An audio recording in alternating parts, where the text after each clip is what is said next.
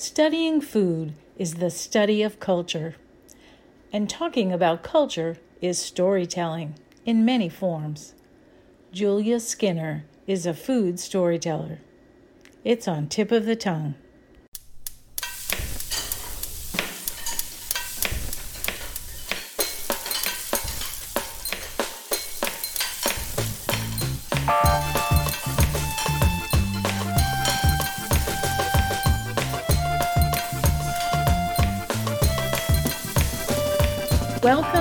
Of the Tongue, a podcast on the Nitty Grits Network, where we explore the intersection of food and drink and museums. This is Liz Williams.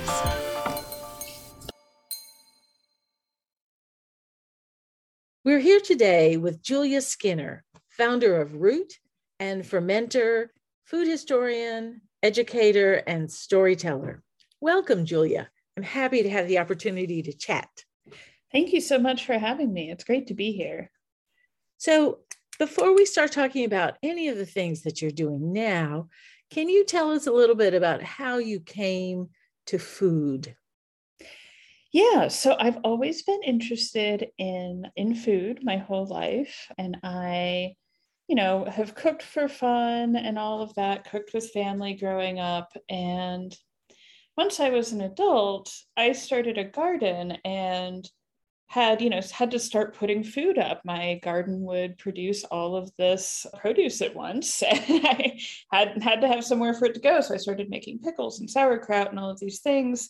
And then i moved on to continuing to cook food kind of on my own but i didn't do a lot of professional work with it for a while. I had worked in kitchens and stuff when i was younger and then i got a PhD in library science, did all these things, and then came back to food in 2018 as my full time role again. And, and so, did you just have an idea that you wanted to pursue, or did you just miss it, or how, how did you say, okay, I'm going to come back to food? Well, it was it was partially that I missed kind of the excitement of being able to engage with it regularly as an intellectual activity as well as a hands-on one. And i so i had left a job i was working as a rare books curator and i left that job and kind of was unemployed and wondering what i was going to do next. Like i had you know i i quit there and i was like okay well like now what?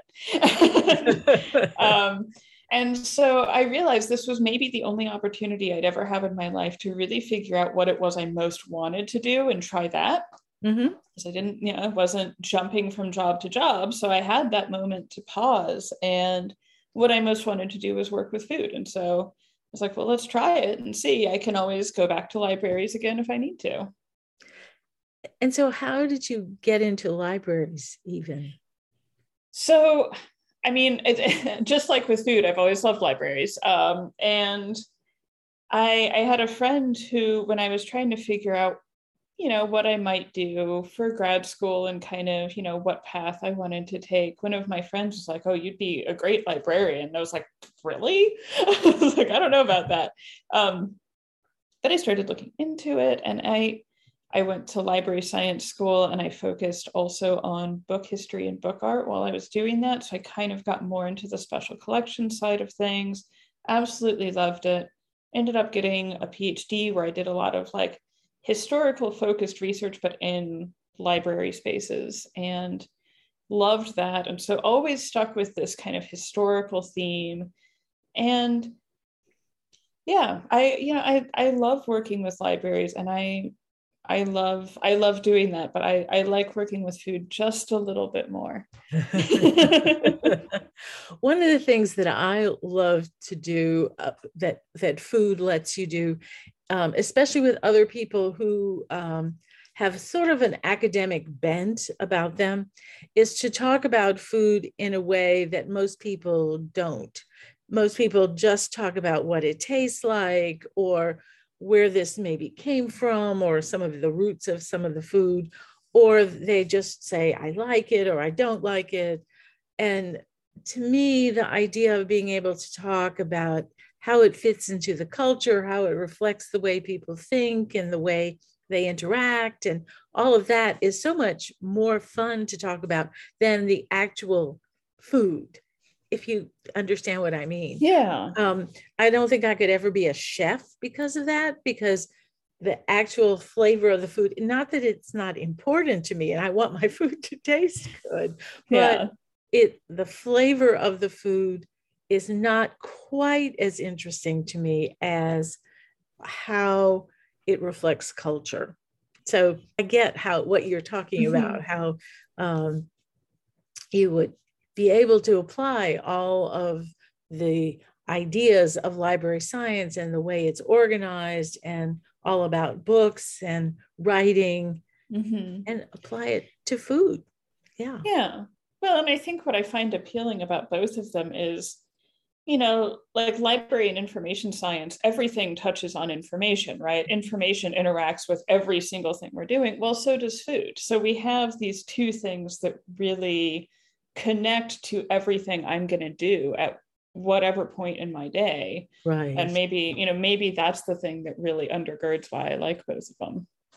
So I'm going to digress here for a moment and we're yeah. going to get back to you. But, you know, we've known each other for a while and i remember when you were in the library you knew about our library and our mm-hmm. library is taking this big giant step so that we are now about to open we're having an official opening in october about to open our research center in partnership with nunez community college here in louisiana we have the second floor of their library, their archival vault. We have all of that.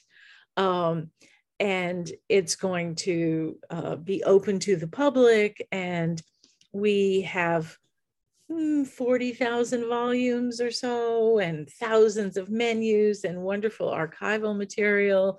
And we're integrating our actual artifact collection into the cataloging system so that if you want to study beer bottles or beer, let's say, mm-hmm. you, can, read books about beer, you can look at advertisements about beer, you can look at old beer bottle catalogs, and then actually put your hands on the old beer bottles so that you have this kind of complete ability to do your research. Mm-hmm. And I, I, I'm very, very excited about that. I think it's going to yeah. be great. No, that sounds wonderful. And, you know, having worked with both, you know, books and museum artifacts and all of it, I mean, people get such different things out of each of those kinds of interactions, which is really exciting. Yes. And it allows you to think about organization in a mm-hmm. way that doesn't divide things up quite so neatly into types of things. Mm-hmm. And so it's it's about yeah. the subject as opposed to the type of thing that carries the information. And that's yeah. a lot more fun. Yeah. And a lot, a lot of challenges for the the cataloging of it too, oh, with the existing the existing catalog standards we have. ah, goodness. Well, so I'm also interested in your path to fermentation. Yeah. How did that happen? So fermentation i you know i was looking to preserve food um, and like a lot of people i started with sauerkraut. Um, i had you know i was growing all of this food in my garden. I i needed to preserve it. And a friend taught me how to make sauerkraut. And the way that she taught me was rather than in a big crock which i didn't have was just to make it in jars. And so i started doing that and it wasn't until later that I started making larger batches that I would make the big crocks of it. So that was kind of the first thing. And then i mean it just blossomed from there. I started making yogurt. I started experimenting with other fermented vegetables. I started making mead about four years ago or so. I started making koji based things. I was i found koji really intimidating for a long time as i think a lot of people do even though it's very fun and safe to work with it just you know to to our western fermentation traditions maybe feels a little foreign mm-hmm. um, but so i'm actually writing a miso recipe right now today actually like when, when we get off of off of this conversation i will be back in my kitchen working on miso and yes it's it's kind of just blossomed into this whole thing and it's you know i've learned so much and I've I just always find a new fun rabbit hole to jump down. Yeah, it, I find fermentation really, really interesting. Although I must say that it's a challenge here in in the deep south mm-hmm. um, because the, the the temperature is so hot and the mm-hmm. dampness is so extreme that um, it it's hard. I think it's harder than in more in colder places or drier places than than it is here. Well, I think every, you know, every client climate just asks us to adapt to um, you know, our fermentation practice to it. So I mean, I have a lot of things I make seasonally here. I'm more likely to make fish sauce or soy sauce or longer aged miso pastes in the winter when it's colder and the fermentation happens more slowly. Mm-hmm. This time of year, if I want to make, you know, ferment a bunch of peppers and make hot sauce, this is a great time to do it because it doesn't, right. you know, it doesn't matter if they get mushy because they're getting blended up anyways. Right. Um, yeah. but yeah, it does. I mean, it's, you know, and I have friends who live very far north who are just like, I have trouble fermenting anything in the winter because it's too cold. And okay. so yeah. it's kind of, it's kind of interesting to see how we have to adapt depending on, on location. I make a lot of vinegars and those I feel really confident doing because I've just always done vinegar. Mm-hmm. Um, mm-hmm. But fermentation is one of those things that I feel like, first of all, it takes a lot of space. and, and then I feel like because it takes so much space, you have these problems with cross contamination and all kinds of messes. It's my, that's my that that's my sort of barrier I mean, I I hear a lot of concerns about that. I have been fermenting all kinds of different things next to each other, you know, for over a decade and haven't really encountered problems with things cross contaminating. You know, if I if I don't keep an eye on a ferment properly, like let's say I'm making sauerkraut and I don't make sure the brine is over the top, it might mold. But that's not cross contamination. No, no. I mean, they're the microbes know what they're doing. Like they they they uh they do a good job. Like most of the time. Sometimes they surprise you, but but yeah. I mean, I have all of my stuff is on this one baker's rack in my kitchen, and you know, I've got. Oh, I try and I can't really count it from here. Probably like forty or fifty things fermenting on there right now, and all different kinds of projects. So and they you know they mostly turn out good. So it's yeah you know, yeah i know I think, right. I think it's great. And so finally i really want to talk to you about using food in storytelling. So how did you develop that? So you know that was kind of a byproduct of doing fermentation and thinking about you know how we can connect to place with our food. It very much has started as a kind of an exploration of wild fermentation and the ways that the wild microbes speak to a place. You know, the sauerkraut I make at my house, if you make sauerkraut at your house, even if we make them the same way, like they may not taste quite the same. Sure. Um, and so kind of started with that and i was like well but what if i use you know plants that i forage from my yard or i use you know a vinegar that i made here and i put these plants in it and then i put in something from the farm down the street or you know on and on and on. Um, and so it very much started as a storytelling through through a desire to connect to place. So i had i was already experimenting with that and then in 2018 i had a bunch of you know losses of family and friends rather unexpectedly and suddenly, and actually had the opportunity to take some of the vegetable and fruit scraps from the last meals that I made for a couple of these folks who passed and turned them into these wild fermented foods that made me feel very connected. So it was a human connection as well as a place connection, which was really powerful. And now I'm starting to think a bit more about how we can use these different things to actually tell tell stories that are you know like connect to fictional stories connect to storytelling when we think of the word storytelling. So there was a project that i did a few years ago with a person called the wondersmith and what we did together was um, they made a a bread and I made this mead and we made them so that each of them would taste like what we imagined the island of Atlantis tastes like. and so it was like this totally just wild experiment, but it was really fun. The mead actually turned out really well. and so it's yeah, it it's going a lot of directions, but it's something I feel like is very actively evolving right now. And so, how do you share? I mean, I understand how you share your story, but how do you share with other people the the ways to tell to use food to tell stories?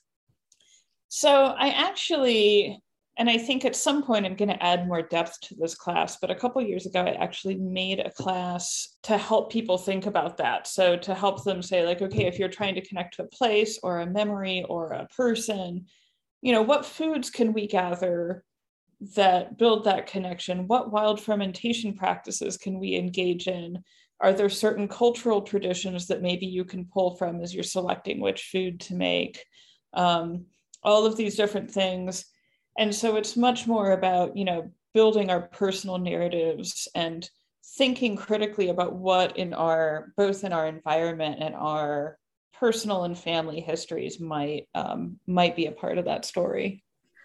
I could see using that really for sort of something after a funeral where people mm-hmm. bring food, but often what you bring is some traditional thing. You know, I always bring a roast ham, or I mm-hmm. always bring a turkey, or I always bring a pasta salad, or whatever it is. Yeah.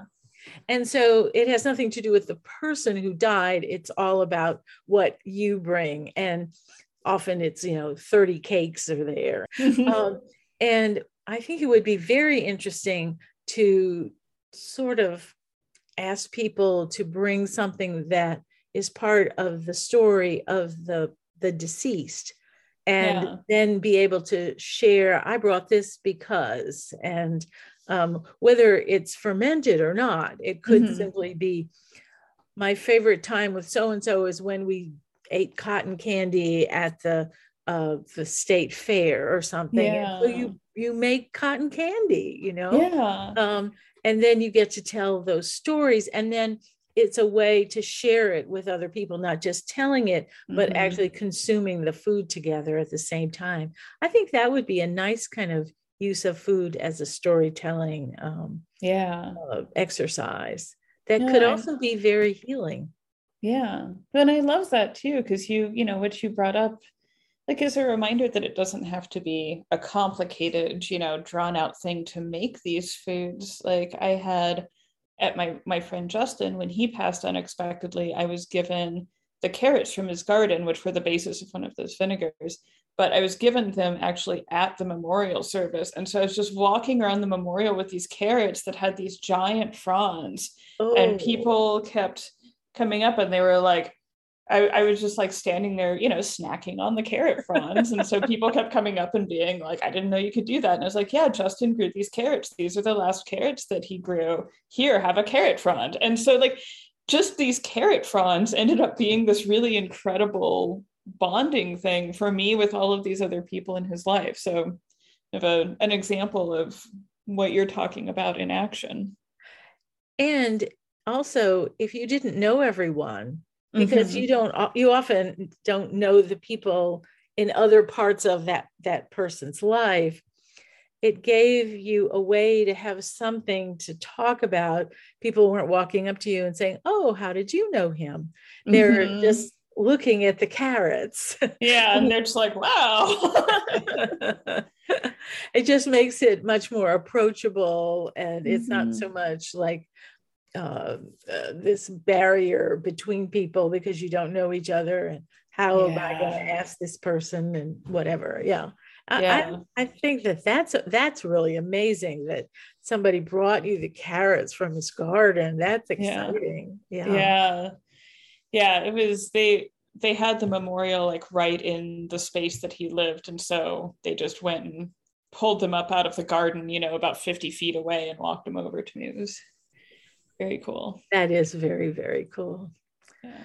and so how did you decide to start root so root was when i when i had you know left that career in libraries or at least full time i still have my toes dipped in that field but um and I had this kind of question about what do I most want to do. Root was what came to mind. You know, I wanted to continue to do education sort of things. I wanted to help people think about food in different ways. I wanted to do deep dives into history, and it's changed exactly how it looks over time. Um, it started out being much more like I was doing more historical consulting kind of stuff and more traditional historical writing in the sense that I was like writing about here's the history of this dish or something. Mm-hmm. And now now kind of the newsletter writing I do is much more playful and much more out there. Um, and I really enjoy I, I enjoy that and I enjoy teaching the classes. So I mostly do online classes now, but I do occasionally do them in person. Um, yeah, and it's been it's just been very fun to watch it grow and to have people be interested in this like crazy stuff that I'm interested in too. that is an amazing thing when you think, oh goodness, I'm going to share this, but who knows who's going to look at it? And then you find that many, many people are really yeah. Interested. Yeah. It's so vulnerable. You're just like, I love this. Here's, here it is. Please be gentle.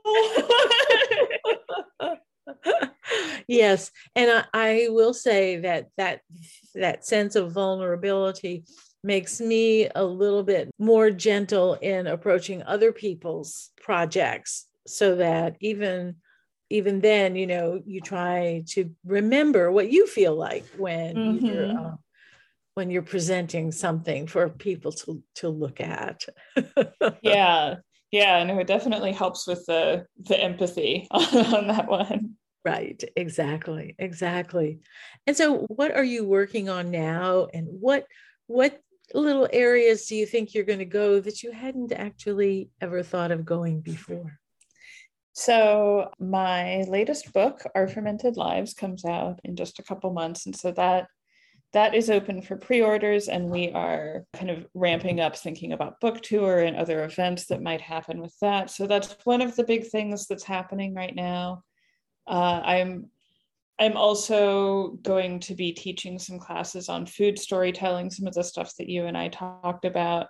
And i want i want to expand that. I don't know how exactly expanding that might look but i think it would be a fun rabbit hole to keep going down Mm-hmm. Um, I've also been really, I so I have my weekly newsletter where I do interviews, um, the interview with you that I did, and interviews with you know people all around the world thinking about how food intersects with their work, even if they're not culinary professionals, and so that has been really good writing in the newsletter with my own thoughts and kind of letting myself be more expansive in how I think about food and how I write about food. I've been doing a lot of connecting my food writing to like nature writing and writing about wild plants. Um, so I feel like I'm at this point where I'm exploring a few different rabbit holes, mm-hmm. and we'll see. We'll see where they go. Oh. and also painting. Your painting yes. is just really a wonderful adjunct to the stories that you tell and those are really interesting and I think it's interesting to connect the sort of occult things that you are interested in, mm-hmm. whether it's actual or historical, and the connection to food and foraging and herbs and um, and what is there for that, and and then the the pictorial part that you add to it then when you make a painting and have objects and photographs and everything all mixed together um, mm-hmm. I, I think that that is also a really interesting part of storytelling because it's not only words it's it's a visual thing. And of mm-hmm. course if it were done at the table when you could eat it too then yeah, it would just be even better. even better exactly. Yeah no it's interesting to do you know i've done visual art i mean since you know since i could hold a pencil basically. Um, i've always drawn i've always painted but thinking about myself as a writer and myself as an artist have always felt like distinct and separate things. And so it's been very interesting to combine them and see how I can really, yeah, like you said, do more storytelling using the combination of those formats and you know seeing how the picture can convey something that maybe the words can't or vice versa it's been it's been a very interesting shift in how i think about my work to have those two interconnected so do you think of of your work as something that is is like leading to something so that you can say when i'm not here anymore this is what i what i presented or this mm-hmm. is what i contributed or whatever way you might think about it? Or are you kind of just trying to live an interesting life? I think it's a little bit of both. You know i've been thinking this root i founded four years ago. And so i've started to think about you know what have i built here? What might the legacy of this business be you know years and years from now when i'm um, when i'm no longer around or when it's no longer around? But i you know and i i think the goals of a business like root are so different than you know like i don't i'm not going to have like 20 franchises or something because that just isn't how that kind of business is and so i think instead it's more in benchmarks like how i want to be able to educate people i want to be able to leave meaningful writing i want to be able to share ideas with people that help them think in new ways about their food help them get curious. Like the whole point of our fermented lives is to help people get excited and curious about this stuff and you know and to want to use that book as a building block for their own work. And so i think the legacy that myself and root would want to leave would be a legacy of conversation and building and not just a legacy of here's the stuff i did. Right right. Do you see root ever being more than you? So i have i do actually have one employee who is absolutely amazing. And she is my assistant who handles all of the like spreadsheet kind of stuff that makes me want to curl up into a ball.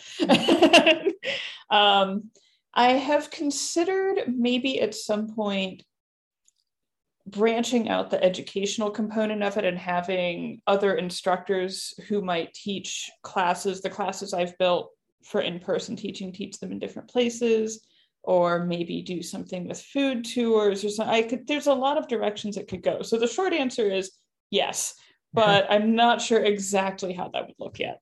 Yeah. Yeah, well, there's probably lots of time for it to evolve. So mm-hmm. you don't mm-hmm. have to make that decision. And some of it, you may find some collaborators that you begin to work with and say, oh, we should always work together, or mm-hmm. have a, a place where in the Venn diagram we overlap and then we still do our other things, but this place here that we overlap is going to be something that we continue. So there's all of those, um, yeah. those possibilities. Yeah. Yeah. Well, and with that, I think, you know, more of what I do is that sort of collaborative work rather than a traditional, like me at the top, employees underneath sort of thing. Uh-huh. Um, so I I teach with Fermentation School, which is an online women-led fermentation school. um, and I teach classes with different community members that I have regular relationships with. And I do you know research collaborations like i do i do that sort of collaborative work but not not as as much employees right right so i think it's really um, it's really interesting to me and to me you are sort of the embodiment of one of the ways that you can find your own way within working in food. Um, I mean, there are many traditional things right now people can teach in food studies programs and other kinds of food related programs at universities and community colleges. Um, and you, you, can be a chef, you can work in the food industry, you can work in other kinds of food related things just to be a food writer or something that's more traditional but I don't think that that's the only way. And I, I do think that all of the different paths that you've taken can show people how much diversity there is within the choices that you have and that there are other like-minded people especially since we have the uh, um, a pathway to the whole world now through the internet you don't have to say oh my community only has four other people that might be interested in this you can say i have the world to look mm-hmm. at and we do happen to be fortunate that we speak english and that so many people speak english mm-hmm. that um, that that allows us to um, to reach the world um, mm-hmm. um, which is very very interesting because it connects us and it's um, teaches us about other things too so mm-hmm. yeah yeah well and i think that you know you're another good example of you know somebody who's built built this career in in these spaces that is you know unique to you and you're doing doing all of these wonderful things to share food resources and ideas with people. And you know i think you brought up a good point about the different ways that that can look that, that can go in so many directions. You know we can teach in food studies programs. I'm teaching a class right now in a library science program on food information, which is partially like how do we create library collections around food? And then also how do we write about food and so that's been a really fun course to teach. Um, you know I, I mean i i do I do this work in so many different ways. And part of that is because it kind of helps me flex all these mental muscles. And, you know, another nice byproduct of it is it makes it so I can have the freedom of doing all this freelancing and stuff, but still have some security mm-hmm. because I'm not relying on just one thing to yes. Mm-hmm. be my only resource for income and all of that. Um, yeah no it, it's it's very it's very fun and it's fun to see the different ways that that evolves over time like i would not have expected to be doing writing coaching along with writing when i you know started out writing years and years and years ago right right and i really am interested in using food for critical thinking mm-hmm. because you know, when you ask people, did you like that? Or what did you like about that? Meaning something that they've just tasted, they usually just say, oh, it tastes good or it's yummy, or they have some very sort of generalized way mm-hmm. of describing it. And yet we teach children words that allow them to describe the visual world. We give them shapes. Every shape mm-hmm. has a name, and they can know a square and they know a triangle and a rectangle and a circle and all of that. They know the colors. They have this baseline of colors, even though there are colors in between those colors, mm-hmm. they at mm-hmm. least have these baselines of colors. And so they can describe it's far away, it's close. They they learn mm-hmm. that vocabulary. They almost learn no words to describe food. And we don't teach those words. Mm-hmm. Um, so they aren't able to make an analysis because they actually don't have the vocabulary to do it. And I think that since everyone is eating, it is a really great way to begin to have a conversation at the table that involves critical thinking. Mm-hmm. This is this is too even if it's as simple as this is too hot or mm-hmm. this is too cold or doesn't taste right in my mouth. It coats the mm-hmm. inside of my palate or my tongue, and I can't taste as well. And just all mm-hmm. of those kinds of things that they could say, but we don't give them the vocabulary. And that's something, that's one of my pet peeves mm-hmm. that we should be using food because everyone is eating. Not everyone goes to a, a museum to see mm-hmm. paintings, not everyone gets some of these opportunities but if you're alive, you're eating. And I think that it would be just the most natural thing to use that as a way to teach critical thinking.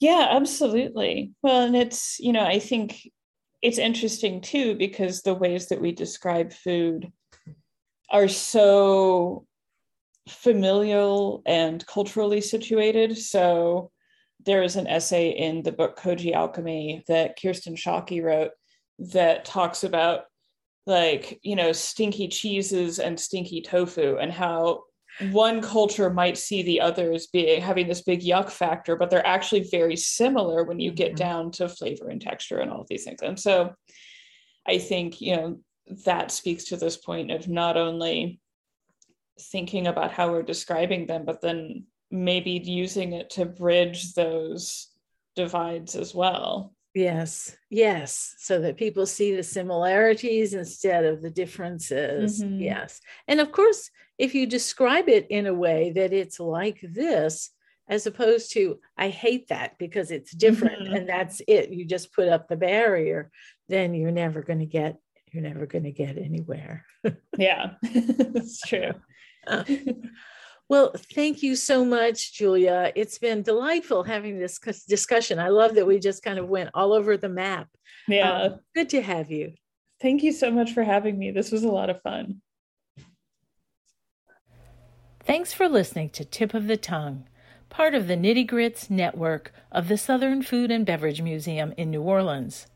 Learn more and subscribe to this and other podcasts at southernfood.org or wherever you listen to podcasts. Find us on Facebook on Nitty Grits Podcasts. I'm Liz Williams. Thanks for listening.